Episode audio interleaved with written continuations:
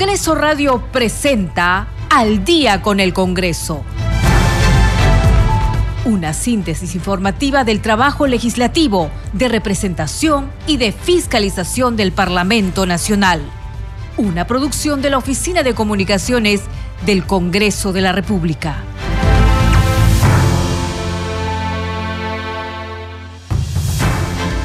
¿Cómo están? Bienvenidos al programa Al Día con el Congreso. Les saluda Gina Díaz. Estas son las principales noticias del Parlamento Nacional.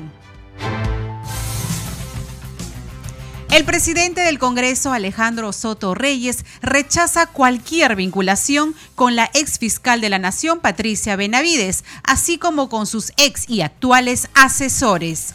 Subcomisión de Acusaciones Constitucionales aprobó declarar procedente las denuncias constitucionales contra el expresidente de la República, Martín Vizcarra, y la exministra de Justicia y Derechos Humanos, Ana Revilla Vergara por presunto nombramiento irregular de Daniel Soria Luján como Procurador General del Estado, dado que se habría incumplido con el requisito referido de gozar de trayectoria en la defensa del Estado.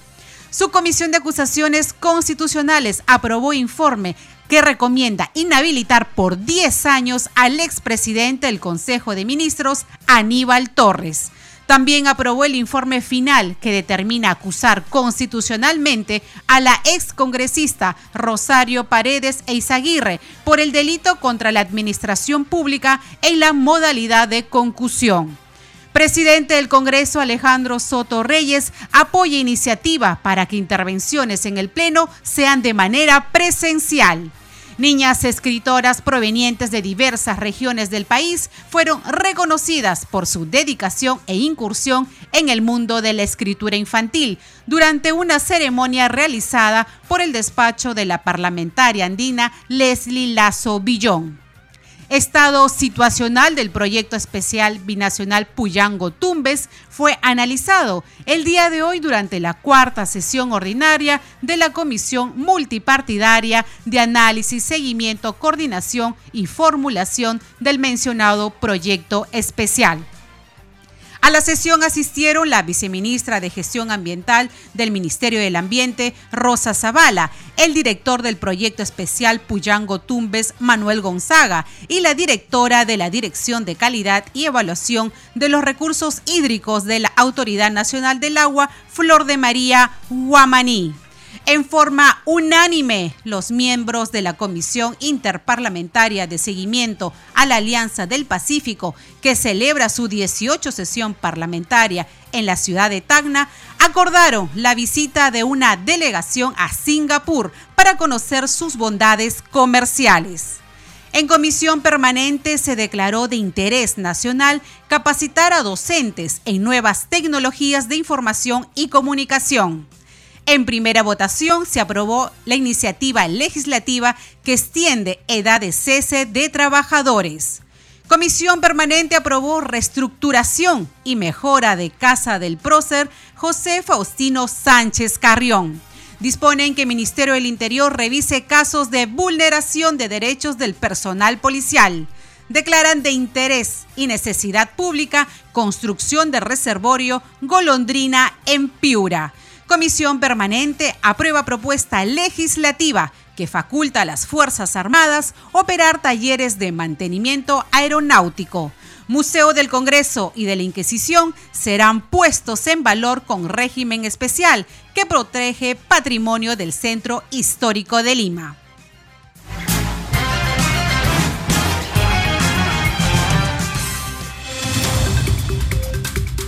Bien, ahora vamos con el desarrollo de las noticias en Al día con el Congreso. Ante las falsas informaciones difundidas por un medio de comunicación, el presidente del Congreso, Alejandro Soto Reyes, rechaza vinculación con la ex fiscal de la Nación, Patricia Benavides, así como con sus ex y actuales asesores. mediante un comunicado de prensa aclara que la moción de orden del día 7565 que propone encargar a la Comisión de Justicia una investigación sumaria a los miembros de la Junta Nacional de Justicia fue añadida a la agenda del Pleno el 4 de septiembre del 2023 por decisión del Consejo Directivo. No es facultad de la presidencia del Congreso agendar mociones de orden del día. Como presidente del Congreso he actuado garantizando que se respete el debido proceso y el derecho a la defensa de todo ciudadano sin ceder a presiones de cualquier tipo. No tengo nada que negociar, pues no he cometido delito alguno, concluye el comunicado. Entre otras noticias, la subcomisión de acusaciones constitucionales que preside la congresista Lady Camones Soriano aprobó hoy por mayoría el informe final que concluye acusar al expresidente del Consejo de Ministros, Aníbal Torres, por presunta infracción constitucional y recomienda su inhabilitación por 10 años para el ejercicio de la función pública. Se trata de la denuncia constitucional 290 presentada por el congresista Jorge Montoya Manrique. La ponente fue la congresista Marta Moyano Delgado, quien sustentó el citado informe, donde se precisa que la recomendación es acusar vía juicio político al denunciado por infracción de los artículos 38, 45 y 125 de la Constitución Política del Perú. El informe final será elevado a la comisión permanente y de aprobarse en este grupo de trabajo pasará al Pleno del Congreso de la República. Escuchemos. Propuesta de informe final de la denuncia constitucional 290 formulada por el congresista Jorge Montoya Manrique contra el expresidente del Consejo de Ministros, señor Aníbal Torres Vázquez, por la presunta infracción a los artículos 38, 45 y 125 de la Constitución Política del Perú. Ofrecemos la palabra a la congresista delegada Marta Moyano Delgado para que en el plazo de 15 minutos pueda sustentar el referido informe final. Gracias, presidenta. Bien, señora presidenta, este es un informe presentado el 21 de diciembre del 2023. El denunciante de esta eh, acusación es el congresista José Carlos Montoya Manrique. El denunciado es el expresidente del Consejo de Ministros, Aníbal Torres Vázquez, y esto se trata de una materia de juicio político. Y habiéndose determinado que los actos y expresiones del señor presidente del Consejo de Ministros, Aníbal Torres Vázquez, vertido fundamentalmente en los denominados Consejo de Ministros descentralizados, así como en entrevistas en medios de comunicación, constituyen conductas de infracción que infraccionan los artículos constitucionales mencionados en la conclusión segunda del presente informe final. Señora Presidenta, las recomendaciones son acusar vía juicio político al denunciado Aníbal Torres Vázquez, expresidente del Consejo de Ministros, por infracción a los artículos 38, 45 y 125 de la Constitución Política del Perú. Proponemos que, de acuerdo a lo establecido en el artículo 100 de la Constitución Política del Perú, se imponga la sanción de inhabilitación hasta por 10 años para el ejercicio de la función pública al expresidente del Consejo de Ministros, señor Aníbal Torres. Señora Presidenta, es todo cuanto tengo que decir en este informe. Muchas gracias, señora congresista Marta Moyano. Gracias, señores congresistas. El informe, el informe final propuesto sobre la denuncia constitucional 290 ha sido aprobado por mayoría con 13 votos a favor, 4 en contra y 3 abstenciones. En otro momento, la subcomisión aprobó el informe final de la denuncia constitucional número 131, seguida contra la excongresista Rosario Paredes Eizaguirre, que concluye acusarla por la presunta comisión del delito de concusión en calidad de autora. El informe final fue expuesto y sustentado por la congresista ponente Elizabeth Medina Hermosilla. Allí se consigna que a la ex legisladora se le acusa de haber dividido el sueldo de una servidora de su despacho en dos partes y derivarla a una persona que era ajena al Congreso. Escuchemos. Vamos a iniciar con la denuncia constitucional 131 formulada por la ex fiscal de la Nación, señora Zoraida Ábalos Rivera, contra la ex congresista Rosario Paredes Eizaguirre por el delito contra la administración pública en la modalidad de concusión tipificado en el artículo 382 del Código Penal. La propuesta de informe final ha sido enviada a sus correos el día miércoles 17 de enero del 2024. Ofrecemos la palabra a la señora congresista Elizabeth Medina Hermosilla para que en el término de 15 minutos pueda sustentar el referido informe final. Muchísimas gracias, señora presidenta, colegas congresistas, tengan todos ustedes muy buenos días. De conformidad con el inciso D6 del artículo 89 del reglamento del Congreso de la República y en virtud del análisis realizado a las circunstancias, medios probatorios, declaraciones y otros factores relacionados a los hechos, materia de investigación, así como utilizando los criterios de proporcionalidad y razonabilidad se recomienda acusar a la denunciada Rosario Paredes e Izaguirre en condición de ex congresista de la República por la presunta comisión del delito de concusión en calidad de autora tipificada en el artículo 382 del Código Penal. Con ello, He cumplido, señora presidenta, con presentar mi sustentación de la denuncia constitucional. Muchísimas gracias, señora presidenta. Gracias, congresista. Vamos a poner en debate la propuesta del mismo de la denuncia constitucional 131, que concluye acusar a la denunciada Rosario Paredes y Eizaguirre en su condición de ex congresista de la República por la eh, presunta comisión del delito de concusión en calidad de autora, tipificado en el artículo 382 del Código Penal pasaremos a someter a votación el referido o la referida propuesta de informe final de la denuncia constitucional. Señores colegas congresistas, han votado a favor del informe final de la denuncia constitucional 131, 18 congresistas, un voto en contra y dos abstenciones, por lo que ha sido aprobado por mayoría. En otras noticias, en la Comisión Multipartidaria de Análisis, Seguimiento, Coordinación y Formulación del Proyecto Especial Binacional Puyango-Tumbes, presidido por el congresista Héctor Ventura, se informó sobre la contaminación del río Tumbes y su afectación en la salud de la población y el medio ambiente. Asistieron a la sesión la viceministra de Gestión Ambiental del Ministerio del Ambiente, Rosa Zavala, el director del Proyecto Especial Puyango-Tumbes, Manuel Gonzaga, y la directora de la Dirección de Calidad y Evaluación de los Recursos Hídricos de la Autoría Nacional del Agua, Flor de María Guamaní. Escuchemos. Señora eh, viceministra, hay un grupo de, trabajo binacional multisectorial para la recuperación de la cuenca Puyango-Tumbes. Eso ha sido conformado el 2019, obviamente entre Perú y Ecuador.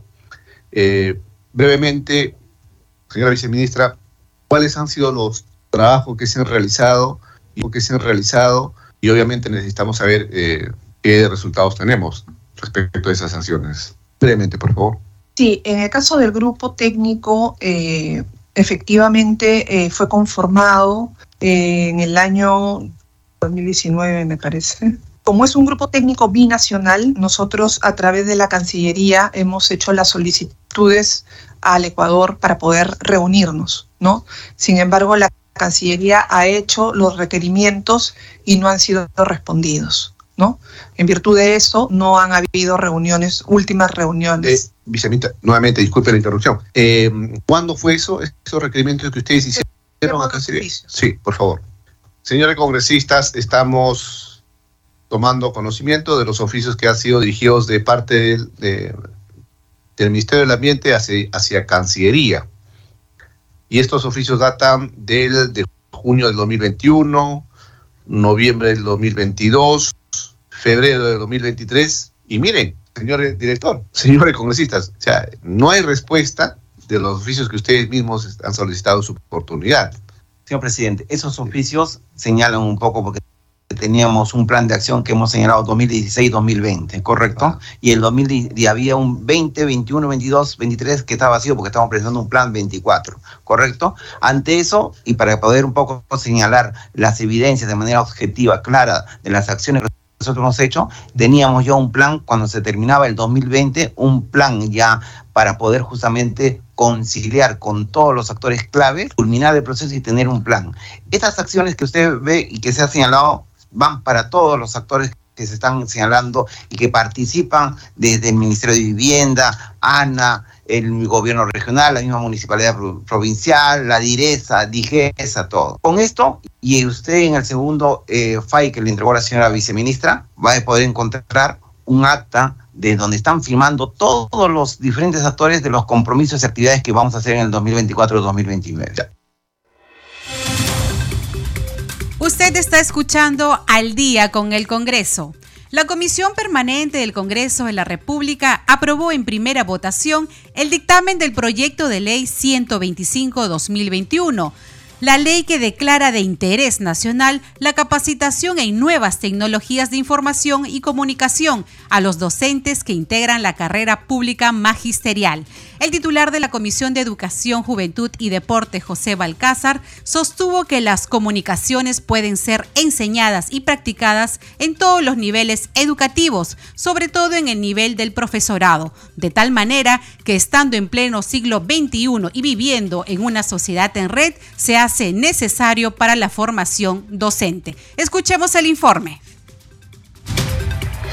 a fin de promover entre los docentes que integran la carrera pública magisterial la adquisición de competencias digitales para aplicarlas en sus procesos de enseñanza-aprendizaje, enriqueciendo sus prácticas pedagógicas y su rol como docente, la Comisión Permanente de Congreso aprobó el proyecto de ley que declara de interés nacional y necesidad pública la capacitación de nuevas tecnologías de información y comunicación a los docentes que integran la carrera pública magisterial. Estamos en pleno siglo XXI donde estamos incluso viviendo la sociedad de red. Entonces las comunicaciones son lo principal que tenemos que atender y modificar incluso la conducta profesional respecto a los alumnos desde el, desde el ámbito no solamente primario, secundario y universitario.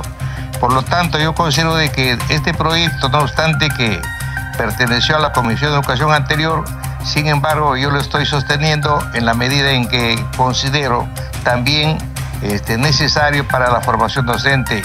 El impacto de la iniciativa legislativa se enfoca a que el Poder Ejecutivo, a través del Ministerio de Educación, de conformidad con sus atribuciones y competencias, considere en su momento la capacitación en nuevas tecnologías de información y comunicación para los docentes que integran la carrera pública magisterial, proceso que permitiría que vayan adquiriendo herramientas básicas necesarias en competencias digitales acercándose al mundo donde están inmersos los estudiantes del ciclo XXI.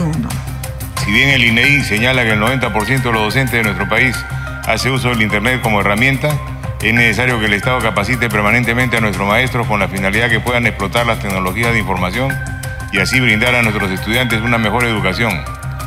La pandemia de la COVID-19 presentó un desafío para nuestro sistema educativo nacional, tanto público como privado, que tuvieron que adecuar la enseñanza mediante el uso de aplicaciones de video, llamada en tiempo real y el uso de programas tecnológicos. Ciertamente algunos docentes tuvieron que adaptar sus planes de enseñanza tecnológica, sin embargo, ello presentó una serie de inconvenientes producto de la falta de capacitación y comunicación. Esta propuesta cuenta con opinión favorable del Ministerio de Educación, que solicita que no solo se incluya a los docentes de la carrera pública magisterial, sino a todos los docentes de la educación básica en general. El proyecto aprobado no genera costo económico al erario nacional por tratarse de una norma de carácter declarativa. Más bien busca llamar la atención del Poder Ejecutivo para que considere a través del Ministerio de Educación la importancia de la capacitación en nuevas tecnologías. Continuamos con el desarrollo de las noticias. En primera votación, la Comisión Permanente del Congreso aprobó el dictamen del proyecto de ley 2580 que propone disponer que el Ministerio del Interior revise los casos de vulneración de derechos del personal de la Policía Nacional del Perú, que pasó al retiro por renovación excepcional. En ese sentido, el texto establece que el Ministerio del Interior, en el plazo máximo de seis meses contados desde la entrega en vigor de la la presente ley revisará los casos del personal de la Policía Nacional que pasó al retiro por renovación excepcional dispuesto por el artículo 87 del decreto legislativo 1149. Escuchemos el informe. En primera votación, la Comisión Permanente aprobó el dictamen del texto sustitutorio del proyecto de ley 2580 que propone disponer que el Ministerio del Interior revise los casos de vulneración de derechos del personal de la Policía Nacional. Resultado final de la votación es votos a favor 22, votos en contra 0, una abstención. Ha sido aprobado en primera votación el texto sustitutorio de la Comisión de Defensa Nacional que dispone que el Ministerio del Interior revise los casos de vulneración de derechos del personal de la Policía Nacional del Perú que pasó al retiro por renovación excepcional.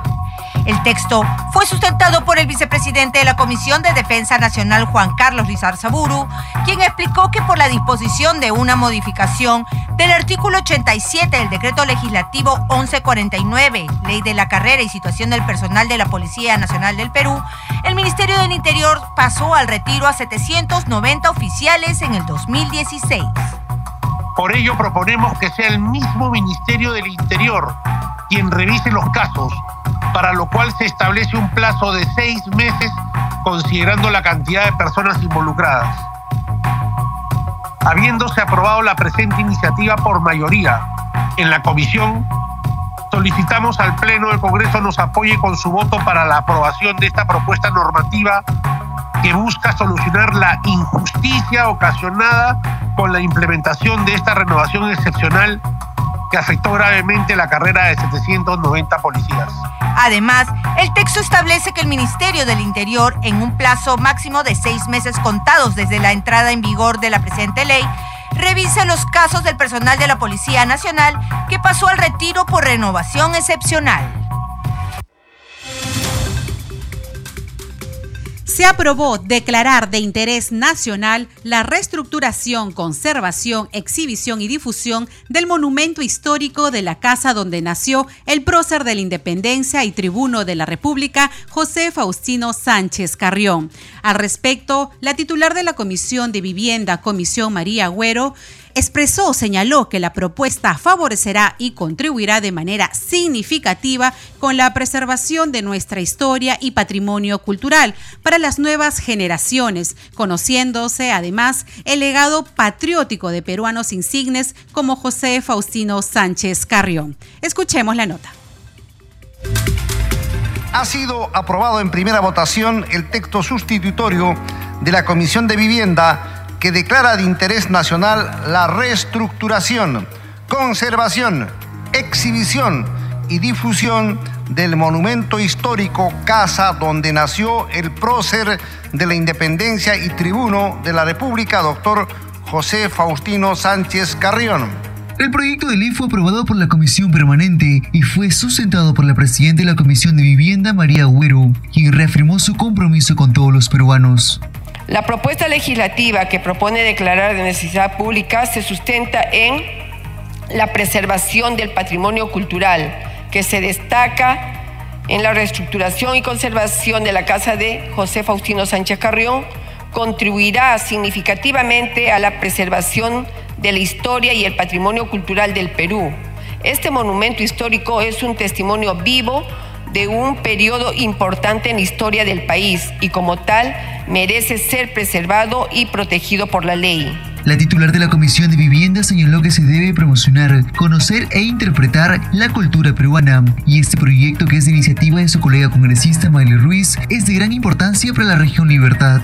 Construcciones, monumentos, lugares, documentos bibliográficos y de archivo, objetos artísticos y testimonios de valor histórico expresamente declarados bienes culturales y provisionalmente los que se presumen como tales son patrimonio cultural de la nación, independientemente de su condición de propiedad privada o pública están protegidos por el Estado. Finalmente, el proyecto fue aprobado por unanimidad y de conformidad con el artículo 78 del reglamento del Congreso de la República, el proyecto aprobado será materia de segunda votación transcurridos siete días calendario.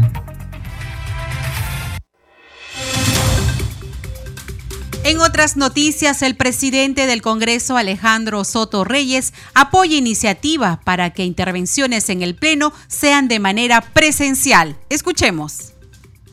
Señalar que estoy completamente de acuerdo con la posición y el pedido que ha hecho el primer vicepresidente del Congreso, en el sentido de que ciertamente el congresista que quiera participar, sustentar un proyecto de ley, lo tenga que hacer de manera presencial en el hemiciclo. debo precisar que él está solicitando que los señores congresistas que deseen intervenir oralmente tengan que hacerlo no a través de la vía virtual, sino de manera presencial en el Congreso de la República. Con relación a que si va a continuar o no la presencialidad o las sesiones semipresenciales, es un tema que se va a tratar oportunamente en Junta de Portavoces.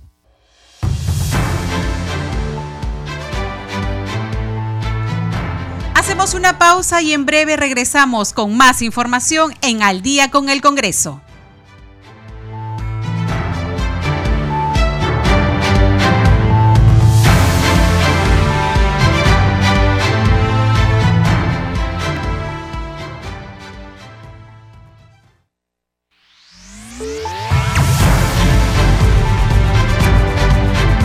Continuamos en Al día con el Congreso.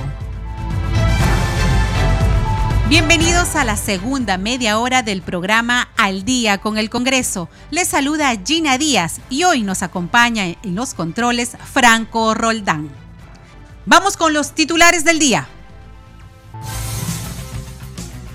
El presidente del Congreso, Alejandro Soto Reyes, rechaza cualquier vinculación con la ex fiscal de la Nación, Patricia Benavides, así como con sus ex y actuales asesores. Subcomisión de Acusaciones Constitucionales aprobó declarar procedente las denuncias constitucionales contra el expresidente de la República, Martín Vizcarra, y la exministra de Justicia y Derechos Humanos, Ana Revilla Vergara por presunto nombramiento irregular de Daniel Soria Luján como Procurador General del Estado, dado que se habría incumplido con el requisito referido de gozar de trayectoria en la defensa del Estado. Su Comisión de Acusaciones Constitucionales aprobó informe que recomienda inhabilitar por 10 años al expresidente del Consejo de Ministros, Aníbal Torres. También aprobó el informe final que determina acusar constitucionalmente a la excongresista Rosario Paredes Eizaguirre por el delito contra la administración pública en la modalidad de concusión. Presidente del Congreso Alejandro Soto Reyes apoya iniciativa para que intervenciones en el Pleno sean de manera presencial. Niñas escritoras provenientes de diversas regiones del país fueron reconocidas por su dedicación e incursión en el mundo de la escritura infantil durante una ceremonia realizada por el despacho de la parlamentaria andina Leslie Lazo Villón.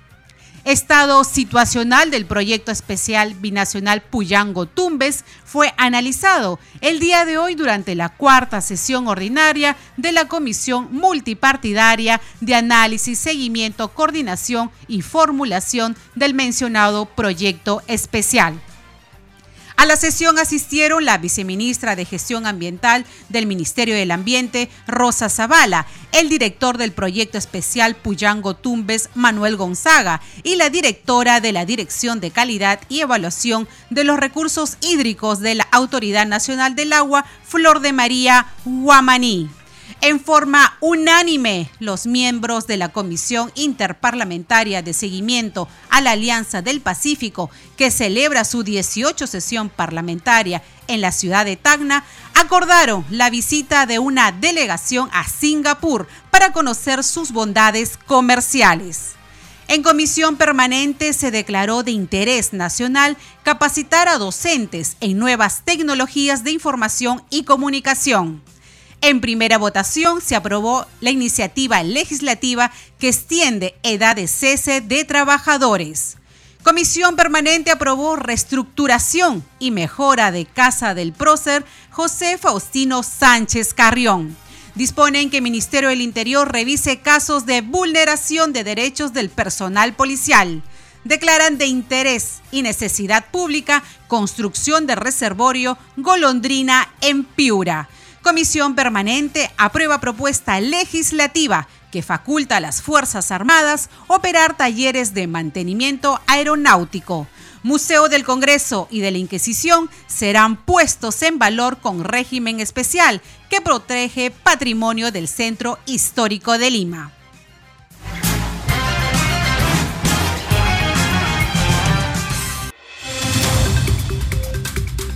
Vamos con el desarrollo de las noticias de esta segunda media hora.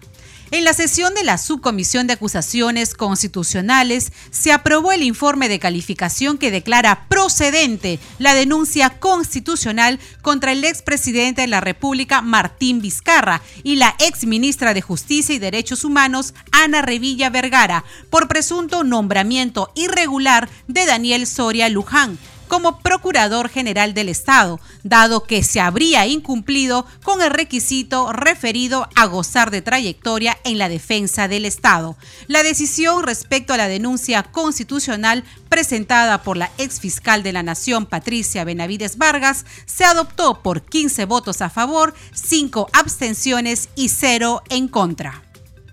En otras noticias, desde la ciudad del Cusco, la tercera vicepresidenta del Congreso, Roselia Muruz Dulanto, se pronunció a favor de la iniciativa de su colega Arturo Alegría respecto de la obligatoriedad de los parlamentarios de acudir presencialmente a las sesiones del Pleno del Parlamento. Escuchemos. La participación presencial de los congresistas en las sesiones del Pleno del Congreso de la República respaldó la tercera vicepresidenta del Parlamento, Roselia Muruz Dulanto. Yo estoy de acuerdo con eso, con que se empiece en que los plenos de la República deben de ser eh, presenciales. En algún momento lo hemos hablado en la mesa directiva para que justamente las cuando hay exposición de, de tus proyectos de ley cuando hay debate, es bastante incómodo que sean mediante, este, de manera virtual. Creo que justamente el Congreso existe para hablar, eso es el Parlamento, para llegar a consensos y se requiere de una presencialidad. Sostuvo que se debe realizar un análisis sobre la propuesta de censura al ministro de Defensa, quien consideró debe brindar una explicación al Congreso sobre el presunto uso de armas del ejército peruano en los hechos de violencia registrados en el Ecuador. Lo de la censura yo creo que hay que hacer un análisis. Yo sí eh, estoy de acuerdo con que hay que hacer nuestro control político, nuestro rol fiscalizador. Eh, es más, yo hace como en octubre mandé un oficio al ministro de de Defensa para que justamente nos dé una explicación respecto al uso del tráfico de armas. La tercera vicepresidenta del Congreso formuló declaraciones luego de participar en la mesa técnica denominada Estrategias para el Desarrollo del Turismo y la Infraestructura Vial en Cusco, organizada por la Oficina de Enlace con los Gobiernos Regionales y Locales del Congreso de la República.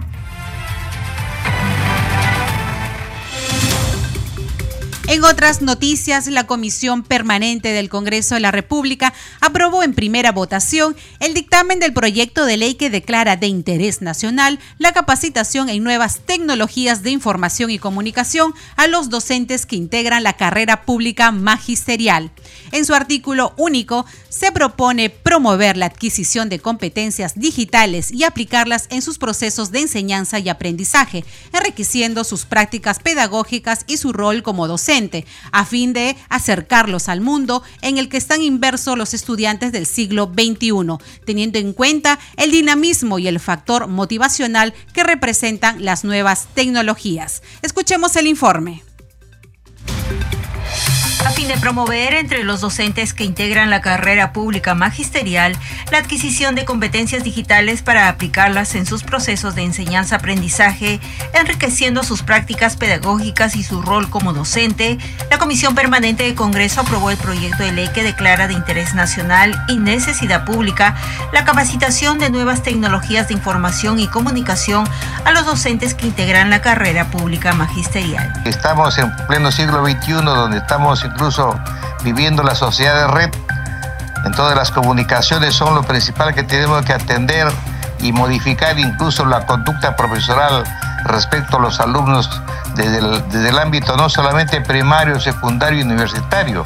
Por lo tanto, yo considero de que este proyecto, no obstante que perteneció a la Comisión de Educación anterior, sin embargo, yo lo estoy sosteniendo en la medida en que considero también este, necesario para la formación docente.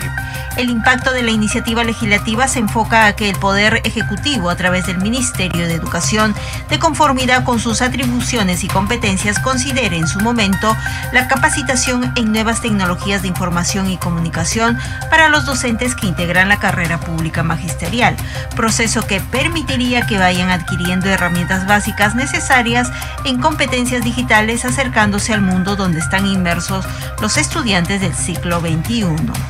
Si bien el INEI señala que el 90% de los docentes de nuestro país hace uso del Internet como herramienta, es necesario que el Estado capacite permanentemente a nuestros maestros con la finalidad que puedan explotar las tecnologías de información y así brindar a nuestros estudiantes una mejor educación.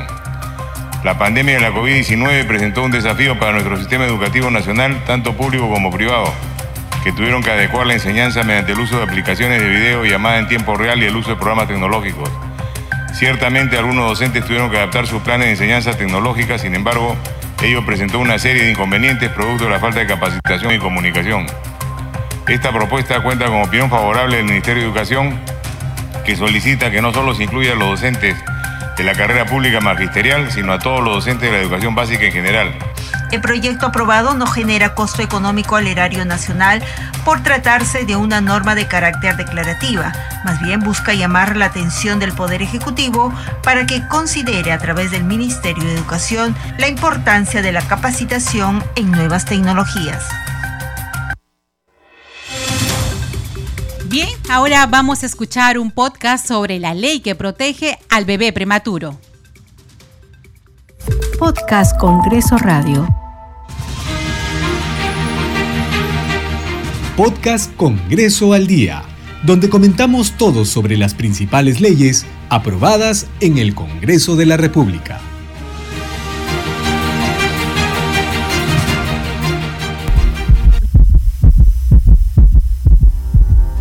Los latidos los separan de la vida y la muerte. En el Perú, 7 de cada 10 defunciones neonatales fueron de bebés prematuros. Los saluda Helen Vances y a continuación en Congreso al Día te contaremos más detalles sobre la ley que protege al bebé prematuro. El 1 de agosto del 2023 se publicó la ley que garantiza la atención de la salud de acuerdo con las necesidades individuales del recién nacido prematuro. Uno de los proyectos de ley fue impulsado por el presidente del Congreso, Alejandro Sotorreyes. Han pasado más de 90 días y se espera que esta ley sea reglamentada cuanto antes por el Poder Ejecutivo. Este es el pedido del médico pediatra y neonatólogo del Instituto Nacional Materno Perinatal Javier Guzmán Álvarez.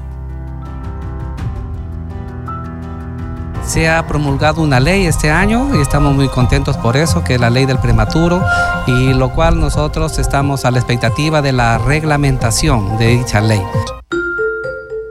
Médicos y especialistas de neonatología visitaron el Congreso de la República. Ellos se reunieron con la presidenta de la Comisión de Salud, congresista Nelsie Heidenger, quien se comprometió a generar una mesa de trabajo en apoyo a la atención integral del bebé prematuro. El compromiso es apoyar para que esta ley se reglamente y no solamente con los hospitales de Lima, sino comprometernos a nivel nacional para que haya cada vez menos niños prematuros que fallezcan.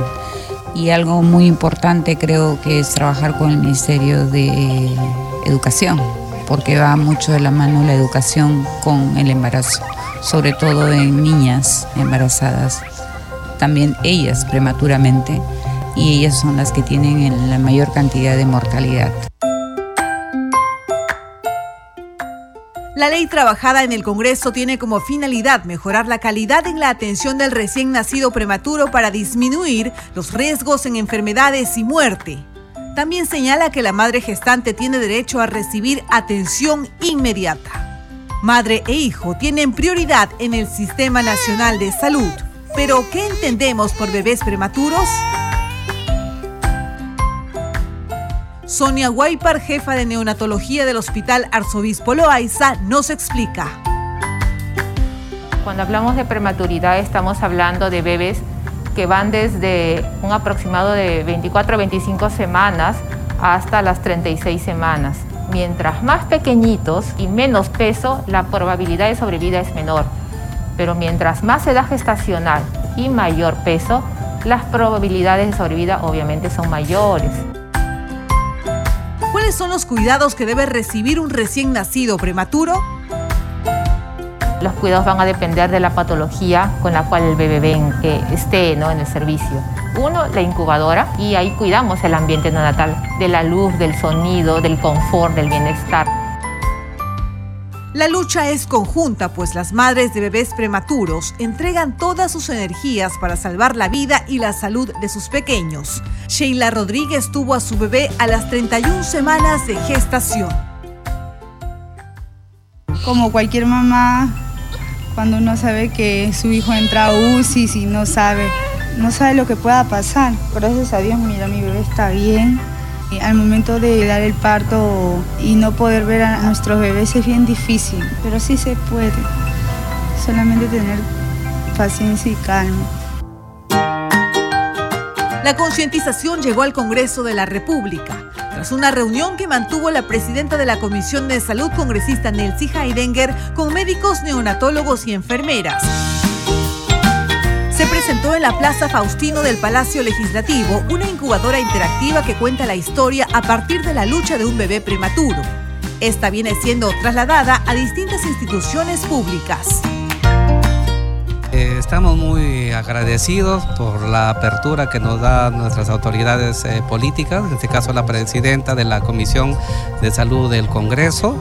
Eh, en el cual nosotros eh, queremos sensibilizar y además visibilizar al recién nacido prematuro. El Congreso de la República promueve la atención integral de los bebés prematuros, desde contar con incubadoras, atención médica y cobertura de salud. Los bebés prematuros deben ser vistos como símbolos de esperanza. Con un adecuado cuidado médico y los métodos correspondientes, es posible que el bebé pueda desarrollarse de forma óptima, por lo que debe ser valorado siempre por la sociedad. Continuaremos informando de esta y otras iniciativas legislativas a través de Congreso al Día, el podcast del Congreso de la República.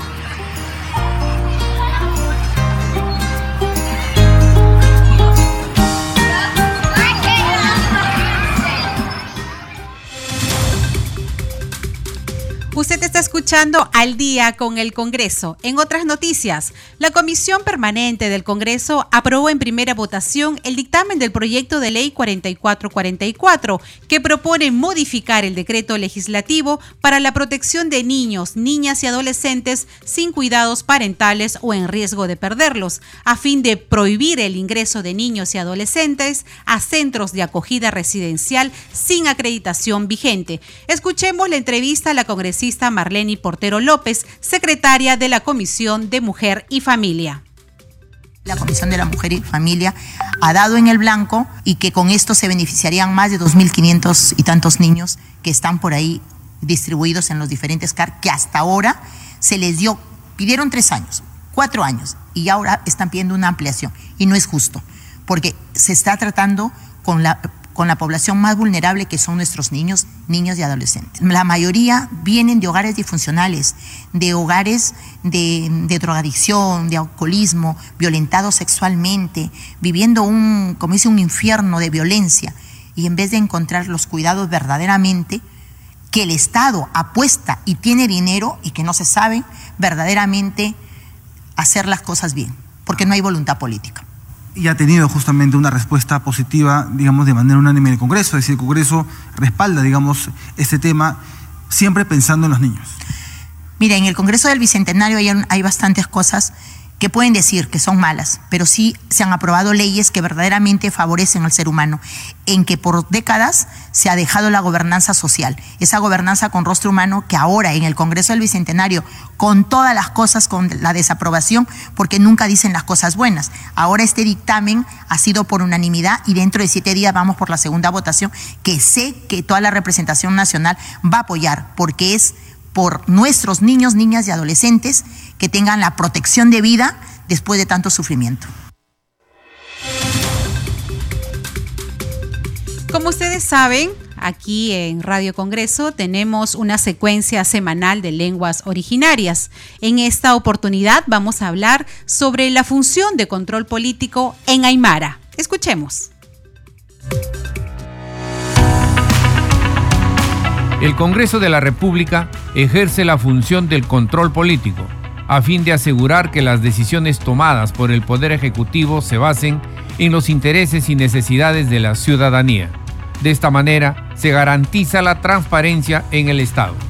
Traducción e interpretación en Aymara.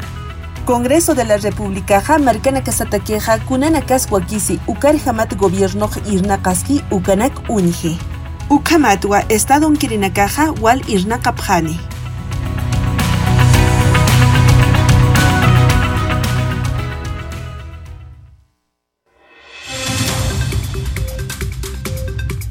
Enseguida presentamos la secuencia Mociones de Saludo a cargo de nuestro compañero Edgar Gamarra.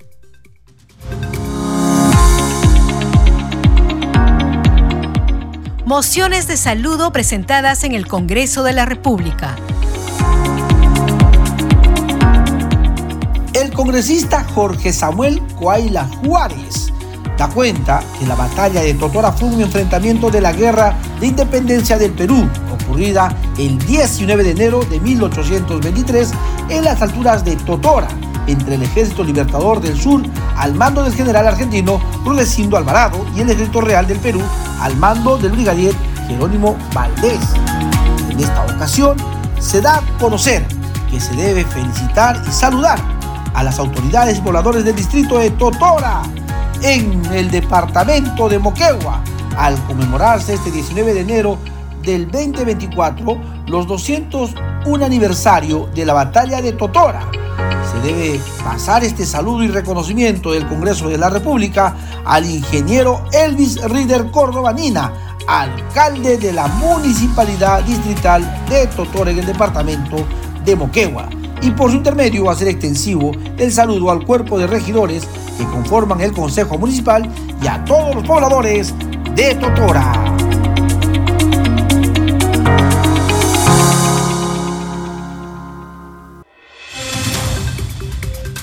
Con los titulares de cierre. El presidente del Congreso, Alejandro Soto Reyes, rechaza cualquier vinculación con la ex fiscal de la Nación, Patricia Benavides, así como con sus ex y actuales asesores. Subcomisión de Acusaciones Constitucionales aprobó declarar procedente las denuncias constitucionales contra el expresidente de la República, Martín Vizcarra, y la exministra de Justicia y Derechos Humanos, Ana Revilla Vergara por presunto nombramiento irregular de Daniel Soria Luján como Procurador General del Estado, dado que se habría incumplido con el requisito referido de gozar de trayectoria en la defensa del Estado. Su Comisión de Acusaciones Constitucionales aprobó informe que recomienda inhabilitar por 10 años al expresidente del Consejo de Ministros, Aníbal Torres. También aprobó el informe final que determina acusar constitucionalmente a la excongresista Rosario Paredes Eizaguirre por el delito contra la administración pública en la modalidad de concusión. Presidente del Congreso Alejandro Soto Reyes apoya iniciativa para que intervenciones en el Pleno sean de manera presencial. Niñas escritoras provenientes de diversas regiones del país fueron reconocidas por su dedicación e incursión en el mundo de la escritura infantil durante una ceremonia realizada por el despacho de la parlamentaria andina Leslie Lazo Villón. Estado situacional del proyecto especial binacional Puyango Tumbes fue analizado el día de hoy durante la cuarta sesión ordinaria de la Comisión Multipartidaria de Análisis, Seguimiento, Coordinación y Formulación del mencionado proyecto especial. A la sesión asistieron la viceministra de Gestión Ambiental del Ministerio del Ambiente, Rosa Zavala, el director del proyecto especial Puyango Tumbes, Manuel Gonzaga, y la directora de la Dirección de Calidad y Evaluación de los Recursos Hídricos de la Autoridad Nacional del Agua, Flor de María Guamaní. En forma unánime, los miembros de la Comisión Interparlamentaria de Seguimiento a la Alianza del Pacífico, que celebra su 18 sesión parlamentaria en la ciudad de Tacna, acordaron la visita de una delegación a Singapur para conocer sus bondades comerciales. En comisión permanente se declaró de interés nacional capacitar a docentes en nuevas tecnologías de información y comunicación. En primera votación se aprobó la iniciativa legislativa que extiende edad de cese de trabajadores. Comisión Permanente aprobó reestructuración y mejora de Casa del Prócer José Faustino Sánchez Carrión. Disponen que el Ministerio del Interior revise casos de vulneración de derechos del personal policial. Declaran de interés y necesidad pública construcción de reservorio Golondrina en Piura. Comisión Permanente aprueba propuesta legislativa que faculta a las Fuerzas Armadas operar talleres de mantenimiento aeronáutico. Museo del Congreso y de la Inquisición serán puestos en valor con régimen especial que protege patrimonio del Centro Histórico de Lima.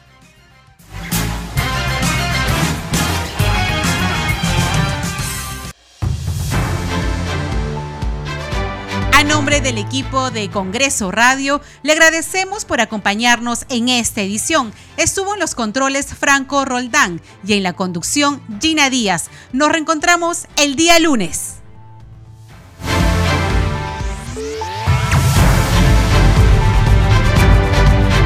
Congreso Radio presentó Al día con el Congreso. Una síntesis informativa del trabajo legislativo de representación y de fiscalización del Parlamento Nacional. Una producción de la Oficina de Comunicaciones del Congreso de la República.